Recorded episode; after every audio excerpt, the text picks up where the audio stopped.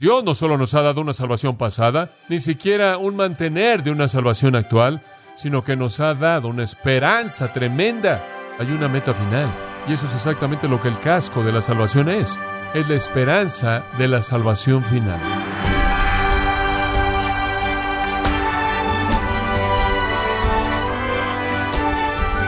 Le damos la bienvenida a esta edición de Gracia a vosotros, cuando estamos celebrando 50 años de estar desatando la verdad de Dios un versículo a la vez con el pastor John MacArthur. Usted ve su vida espiritual como una cadena interminable de pruebas, desalientos y obstáculos. ¿Se siente abandonado y desalentado por eso? Le animo cuando John MacArthur le muestra la pieza de la armadura que Dios le dio y que le brinda esperanza. Parte de la serie La armadura del creyente, aquí en gracia a vosotros. Leamos los versículos 13 al 17 de Efesios 6. Por tanto, tomad toda la armadura de Dios para que podáis resistir en el día malo, y habiendo acabado todo, estar firmes. Estad pues firmes, ceñidos vuestros lomos con la verdad, y vestidos con la coraza de justicia, y calzados los pies con el apresto del Evangelio de la paz. Sobre todo, tomad el escudo de la fe, con que podáis apagar todos los dardos de fuego del maligno, y tomad el yelmo de la salvación y la espada del Espíritu, que es la palabra de Dios. Ahora, en ese pasaje tan tremendo, Pablo nos presenta los recursos para ganar la victoria en la vida cristiana, por lo menos con respecto a la batalla con Satanás y sus demonios. Ahora hemos estado estudiando esto y quiero brevemente presentarlo porque lo hemos presentado tantas veces y después continuar. Pero estaba pensando esta semana ¿Cómo puede parecerle extraño a algunos de ustedes que han estado estudiando esto con nosotros, que en una epístola como Efesios, la cual nos da el desarrollo más grande de los privilegios del creyente, cómo también tendríamos este asunto tan tremendo del conflicto cristiano. En una epístola en donde francamente durante cinco capítulos estamos tratando con las glorias grandiosas de los lugares celestiales, de pronto terminamos tratando con el infierno en el capítulo 6. En el capítulo 3, en cierta manera, nos gloriamos del testimonio de los ángeles y en el capítulo 6 entramos a los demonios.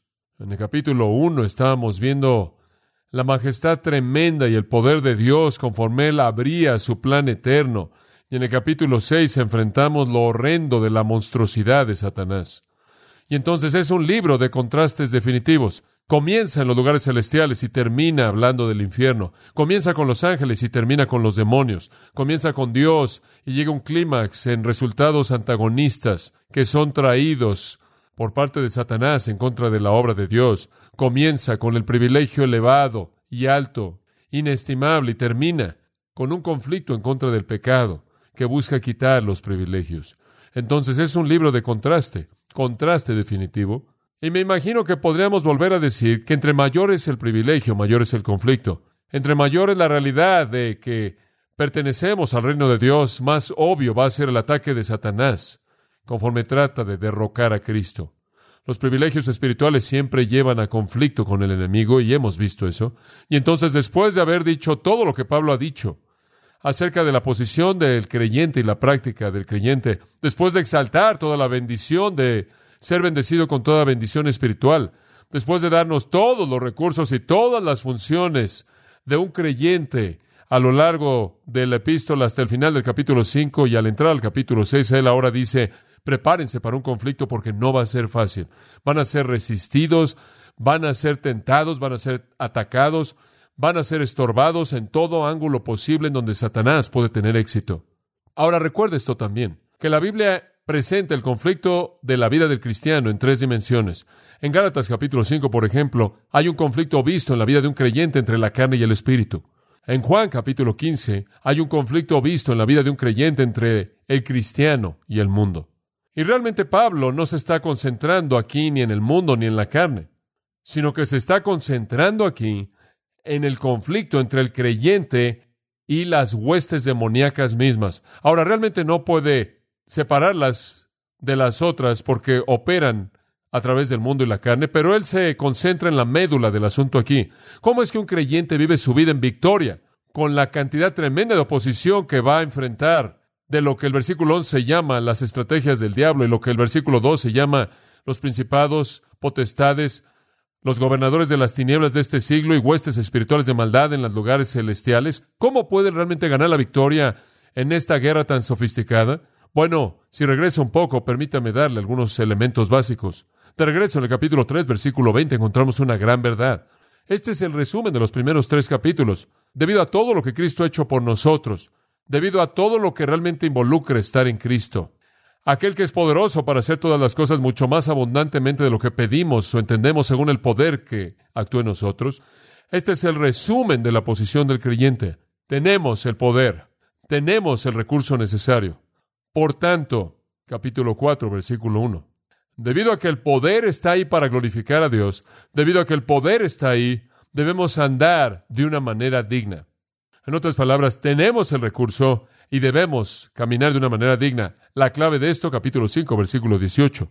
¿Cómo es que usted aprovecha el poder para andar de manera digna? No embraguéis con vino, en lo cual hay azotea, sino sed llenos del Espíritu. Tenemos el recurso, lo cual nos hace responsables de andar de la manera correcta. Aprovechamos, echamos mano del recurso mediante la llenura del Espíritu, pero recibiréis poder cuando el Espíritu haya venido sobre vosotros, dijo nuestro Señor, y cuando echamos mano de ese poder seremos victoriosos. Ahora, cuando usted llega al capítulo 6, realmente no hay nada que temer, ¿verdad? ¿Se da cuenta? El poder está ahí, por lo tanto el mandato está ahí, y el recurso para echar mano de ese poder en el Espíritu de Dios residente en la vida de todo creyente.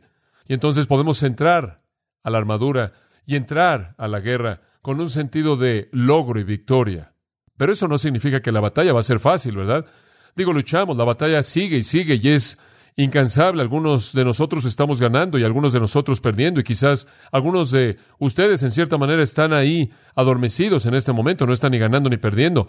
Pero así va a ser mientras que usted vive en este mundo, la batalla va a seguir y seguir y creo que conforme usted crece en Cristo, conforme se alimenta de la palabra y conforme madura lo que sucede es que comienza a ganar más de lo que pierde y después el porcentaje de victorias se vuelve más y más alto. Pero toda persona experimenta las victorias y toda persona experimenta las derrotas en la batalla. Recibí una carta de un radio escucha en nuestro programa en Boston esto es lo que dijo querido John MacArthur. Su ministerio ha sido de importancia para mí y quiero tomar esta oportunidad para agradecerle personalmente, como también expresarle mi deseo de apoyarlo de manera económica. Soy un joven de 23 años y llegué a Jesucristo a la edad de los 19.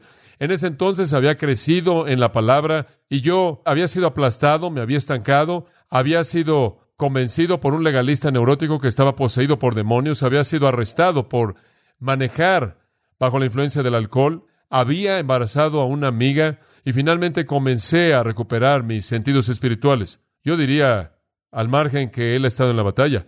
Todo como puede ver ha estado bien. Después él procede al siguiente párrafo. Me gusta esta parte. Por favor, envíeme algo de municiones. Las líneas de la batalla están trazadas.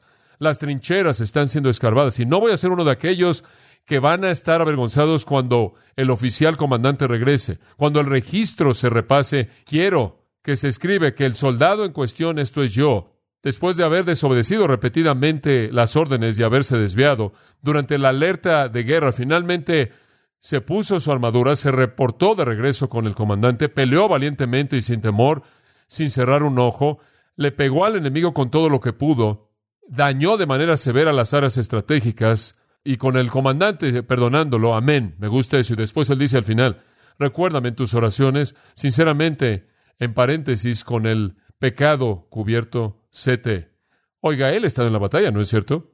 Él ha estado en la batalla, y también usted, y también yo. Y ser victorioso en la batalla es cuestión de ponerse la armadura, ¿no es cierto? Regresemos a la armadura en el versículo 14 en adelante y veamos lo que el Espíritu de Dios quiere decirnos el día de hoy. Pero recuerde, en primer lugar, en el versículo 14, Estad pues firmes, ceñidos vuestros lomos con la verdad.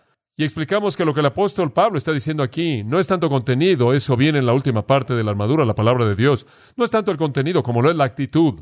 Y él está usando aleteia en el sentido de una actitud de veracidad o compromiso o ausencia de hipocresía. En otras palabras, está ciñendo sus lomos la expresión antigua judía que significa expectativa, prontitud. Un soldado está listo para la batalla. Él ha hecho su compromiso, él se ha unido al ejército, él ha ceñido sus lomos y va a ser un ganador y vimos cuán importante es que si vamos a ganar la victoria, hacer el compromiso con la victoria desde el principio. En segundo lugar, vimos en el versículo 14 la coraza de justicia y dijimos que otra cosa que debe armar al cristiano es su propia pureza de vida.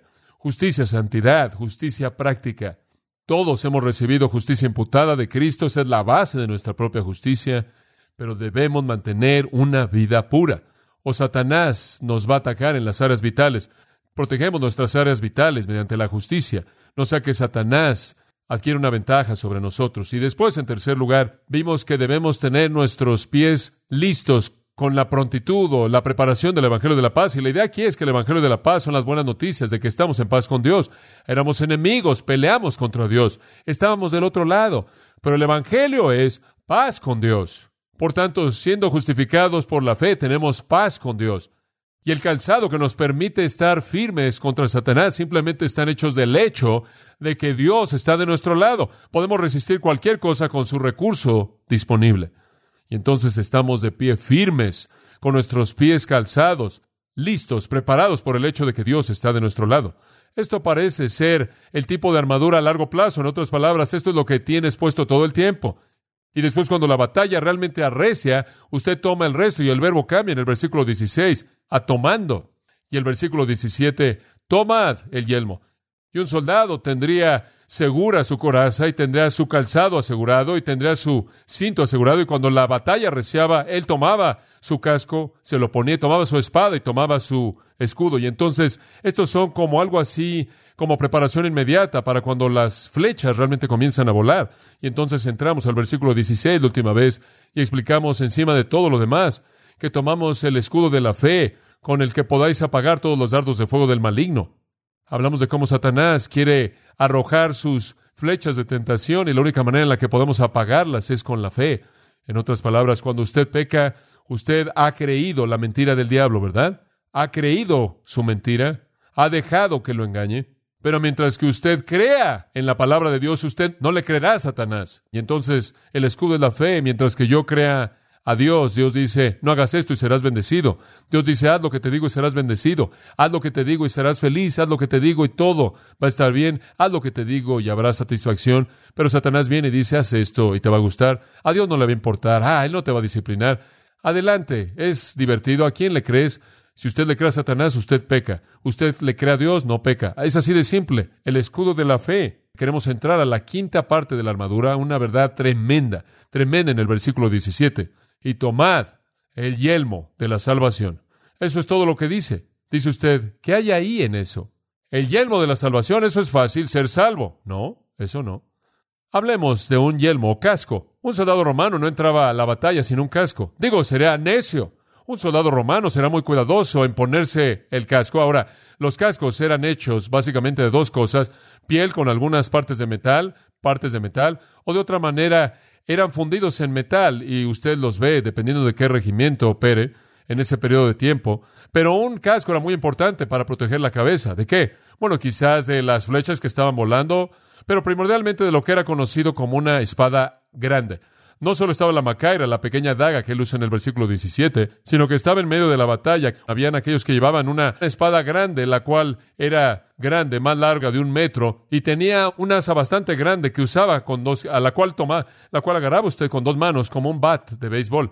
Y usted la levantaba sobre su cabeza, trataba de crear personalidades divididas, básicamente, esa era la idea. Usted iba montado en un caballo y iba usándola y trataba de darle a algunos soldados que iban a pie de más y esta espada grande era un arma tremenda y usted debía tener un casco para quitarse un golpe de una espada, créame, porque le habría dado un golpe mortal al cráneo. Me pareció interesante que estaba leyendo en el periódico que han descubierto un esqueleto en algún lugar. Estaba partido el cráneo y suponen que fue hecho por algún tipo de espada grande que entró a su cráneo.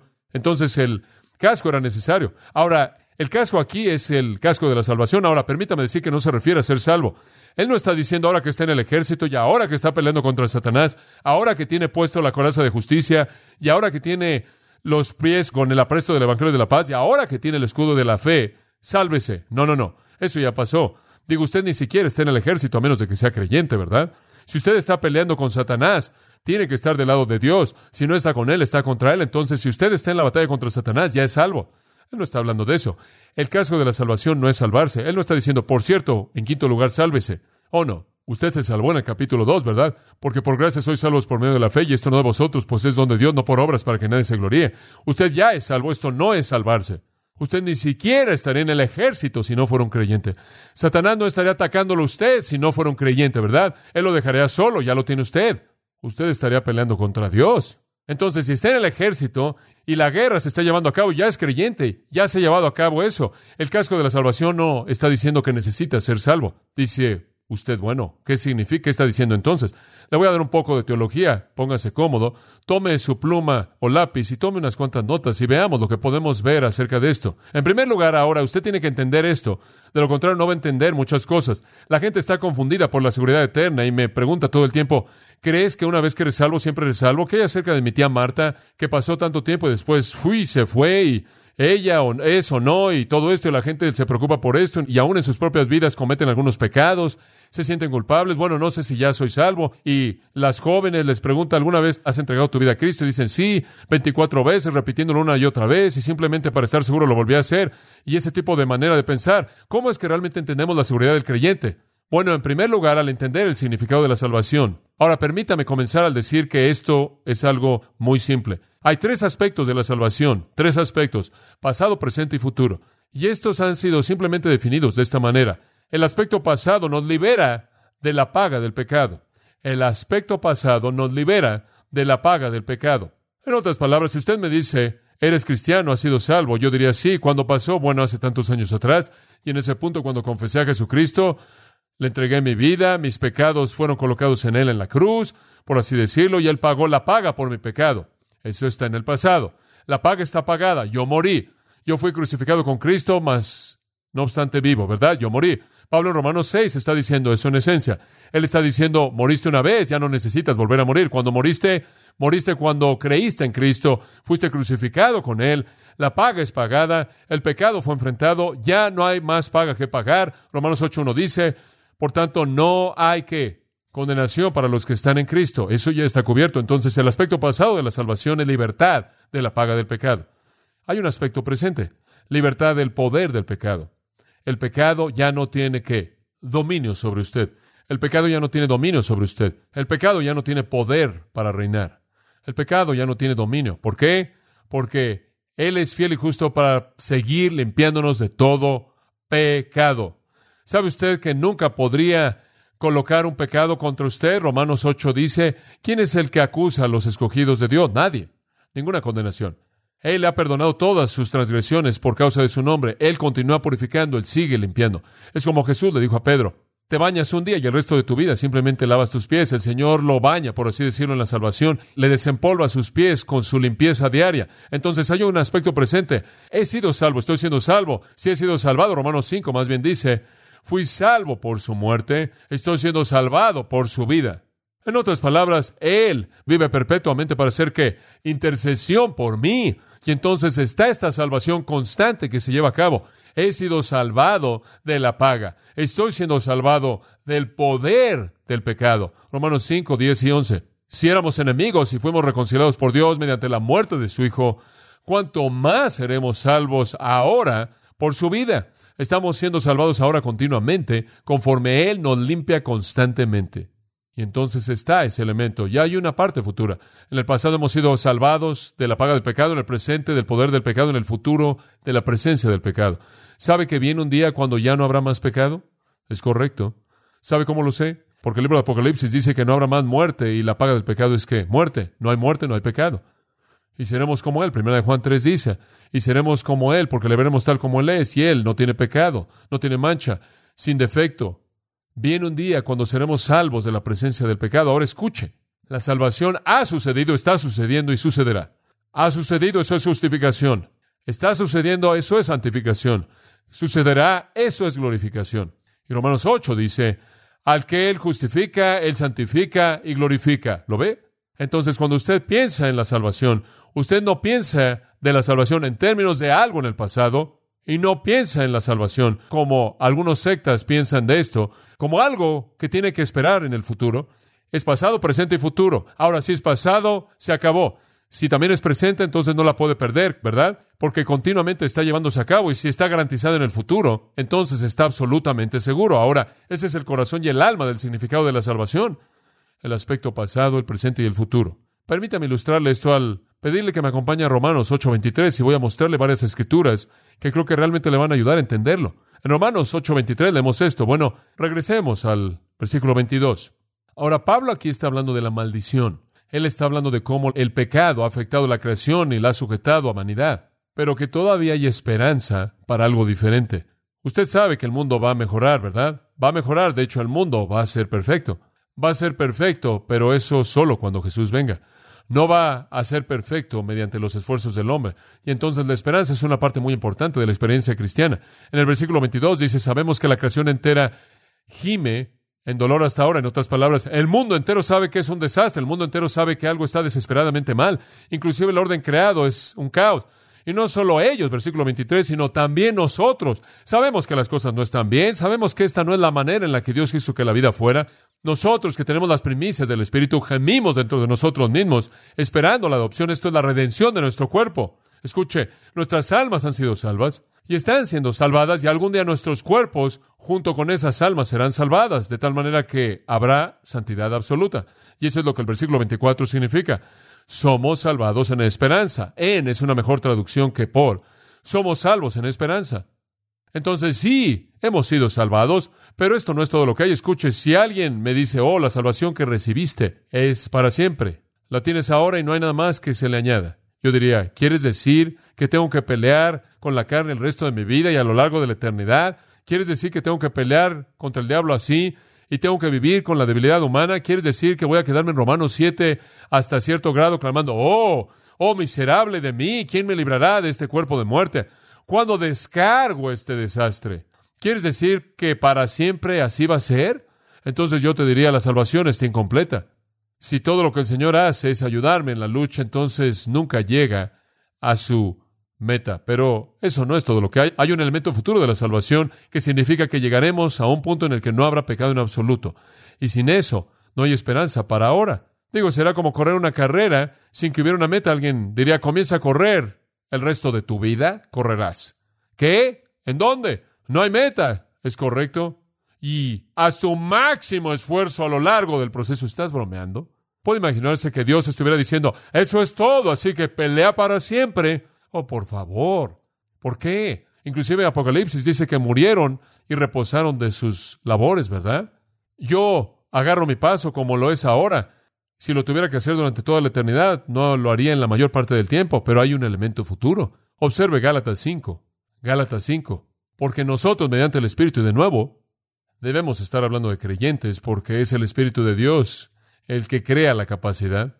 Nosotros por el Espíritu. Esperamos la esperanza de justicia por la fe. Ahora, Él no está hablando del elemento pasado de la salvación o de la característica actual, sino que está hablando de la plenitud, de la totalidad de ella. Estamos esperando en esperanza, nos estamos aferrando a la esperanza de que algún día la batalla terminará y algún día no tendremos que luchar con el pecado y la carne y el diablo y el mundo y los demonios. Algún día conoceremos la esperanza de una justicia total Observe, primera de Pedro, capítulo 1, versículo 3. Y aquí hay una gran bendición. Pedro dice, bendito sea el Dios y Padre de nuestro Señor Jesucristo, quien según su gran misericordia nos hizo renacer para una esperanza viva por la resurrección de Jesucristo de los muertos. En otras palabras, él dice, hemos sido salvados para una esperanza, salvados para una esperanza, una esperanza para algo. ¿Y qué es? para una herencia incorruptible, incontaminada, inmarcesible, reservada en los cielos para vosotros. Nuestra esperanza es el cielo. Somos guardados por el poder de Dios mediante la fe para la salvación. ¿Qué salvación?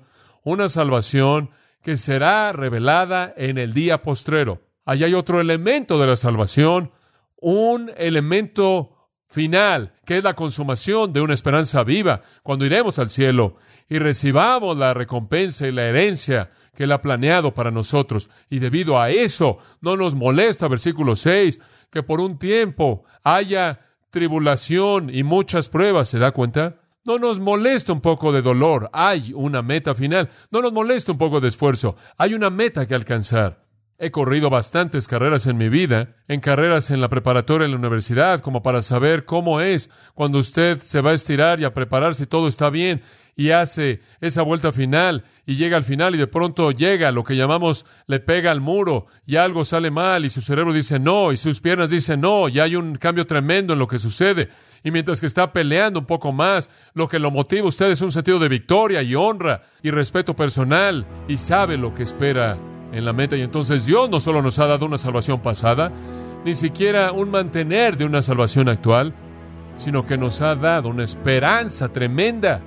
Y esa es la razón por la que cuando Jesús se fue en Hechos capítulo 1 y los discípulos habrían estado lo suficientemente confundidos en este punto y ahora con Él necesitaban un poco de motivación y entonces Él les dice, enviando a dos ángeles, hablando a través de ellos, este mismo Jesús que os ha sido quitado, vendrá de la misma manera como lo han visto irse. En otras palabras, en caso de que se cansen y piensen de que nunca habrá un fin para esto, Él regresará.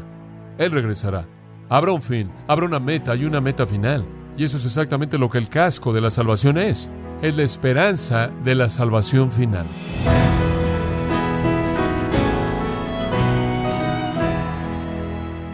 John MacArthur nos ha enseñado que Dios nos ha equipado para obtener la victoria sobre el desánimo y la tentación en nuestras batallas espirituales.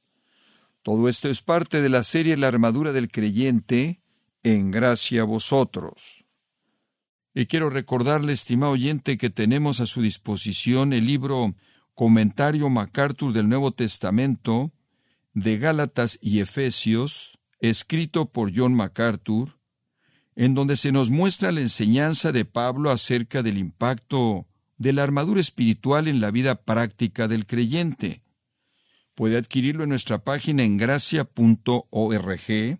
o en su librería cristiana más cercana. Y también le recuerdo que puede descargar todos los sermones de esta serie La armadura del creyente, así como todos aquellos que he escuchado en días, semanas o meses anteriores en gracia.org.